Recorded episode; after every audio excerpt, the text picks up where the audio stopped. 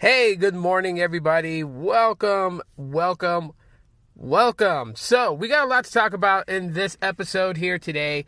Um, we're going to go ahead and just dive right into it. And this whole big shenanigan with Huawei. Huawei blacklisted by the U S government under Trump's executive order.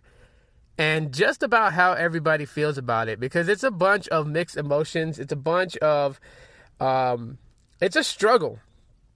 It's a struggle and a half and beyond, uh, because there are mixed emotions involved in this. There are the emotions of fanboys and fangirls who just, at this point, are not interested in knowing exactly why this happened. And everyone has speculations and everybody has um, opinions about it. And so with today's episode, basically, I'm just going to go ahead and just knock it down to the nitty-gritty, exactly what's happening.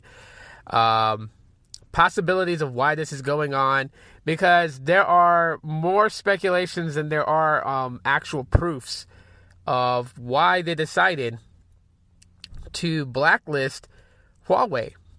Now, let's um, let's just kind of go at this point here.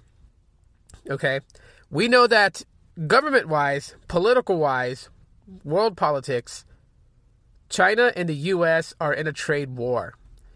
Uh, some people are referencing this trade war to something of like the Cold War. Um, I don't think it's really that type of war. I just think that people use that to kind of emphasize just how big this is. Um, what it, what it technically means for those that don't understand what a trade war is or what a trade deal is, is the uh, amount of import taxes and export taxes that's paid uh, by... trading goods between two countries, okay? Now, China builds a lot of our electronic devices, and um, that's where we get a lot of our electronics from, is because it's, it's honestly, you know, no matter how I'm going to say this, it's going to sound bad no matter what, but it is, um, it is cheaper for some of our technology, for some of our electronic devices to be manufactured in China from its manufacturing plants than it is to do it in-house. Is the reason why that a lot of our electronics is basically done there. Um, not just our electronics, but any goods. Like you pick up a pair of sneakers, and at the bottom, there's a good odds chance it's going to say made in China. Um, it's cheaper labor out there. And this is kind of the, one of the reasons why, um, for like politics side of things, um, it is one of the reasons why uh, there were some people who were like, you know, Trump supporters. One of the things that they supported Trump about was because, you know, he wanted to change... Um, how much business taxes were in order to get a lot of um, our products that are manufactured overseas and in third world countries to have those businesses come back to the United States to open up more jobs for people. So that's something that is, you know, um, I mean, some people say, oh, that's just opinion and opinion only by itself. But if it's a little bit more than just opinion, um, you can just, you know, kind of look into it and just really do the research for yourself. But I mean, that's one of the goals in mind during Trump's administration. And um, the reason for that is because of reasons like this. What we're pretty much right now, we're in a standstill stalemate with China because there are certain things that China wants that, you know, we don't want to, um, we don't want to agree with. And so therefore, um, because of this trade war, it's actually affecting mobile technology. It's affecting technology in all on its own. So while people will say that they don't want to talk politics, when it comes to this particular subject, politics is definitely involved. Um, all we could do now is pretty much sit back and just watch exactly what happens and hope, hope that uh, both sides come to some sort of consensus and agreement that will lift this blacklist ban on Huawei. Um, because of the ban itself, Google is complying with our government's executive order, and is the reason why Google pulled Huawei's Android license, which means that uh, Huawei can pretty much use the A O S the A O S P, which is uh, the um, Android open uh, open source project.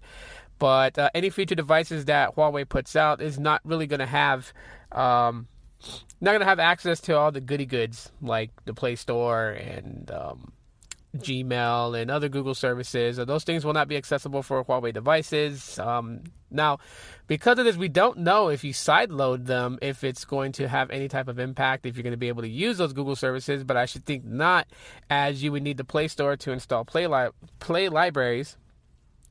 And um, you would also need to have Play services installed in order for a lot of Google services to actually be functional on a Huawei device. So, um, the reason why this is such a big deal is because Huawei is the second largest smartphone manufacturer. They are second to Samsung, but they had surpassed Apple, putting Apple in third place.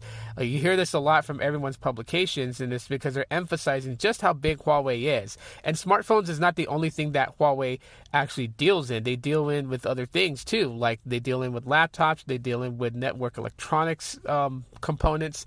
So, I mean, you know, they they they got their hands involved in a lot of things, but um, one of the, the main issues that people are making mention of, and this is not proven, okay, so when I say this, I'm not saying that they have been caught doing it, but there's an odds-off likely chance that they will. And I will explain why they would even attempt it for those fanboys and fangirls who just can't get it through their head that it's a possibility that, that they can do this. And uh, one of the speculations that they uh, think that Huawei had conspired to do is create a backdoor in the operating system for them to be able to remote access devices and spy on the U S Now, some people will think, excuse me, whoa, that just came out of nowhere. I'm sorry.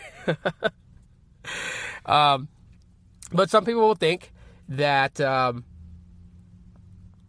you know, that, that they wouldn't do this. There's no point for them to do it. Why would they want to do it?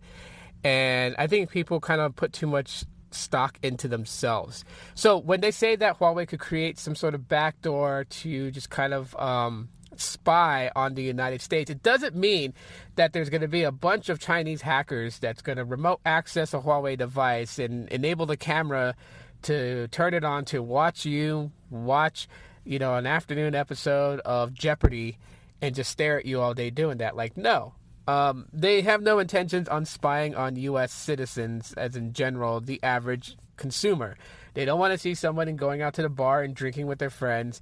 Maybe they'll do some malicious things because people tend to use their smartphones for the most dumbest reasons, like making, you know, homemade adult videos, which people shouldn't be doing, but people find it fun to do that, I guess. Nowadays, since we have all this technology, one of the things that people love to do is take photos and videos of themselves in a compromising situation.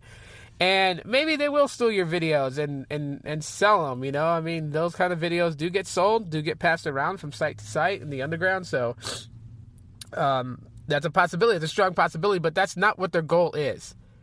If Huawei was to want to remote access a Huawei device to spy, it would definitely be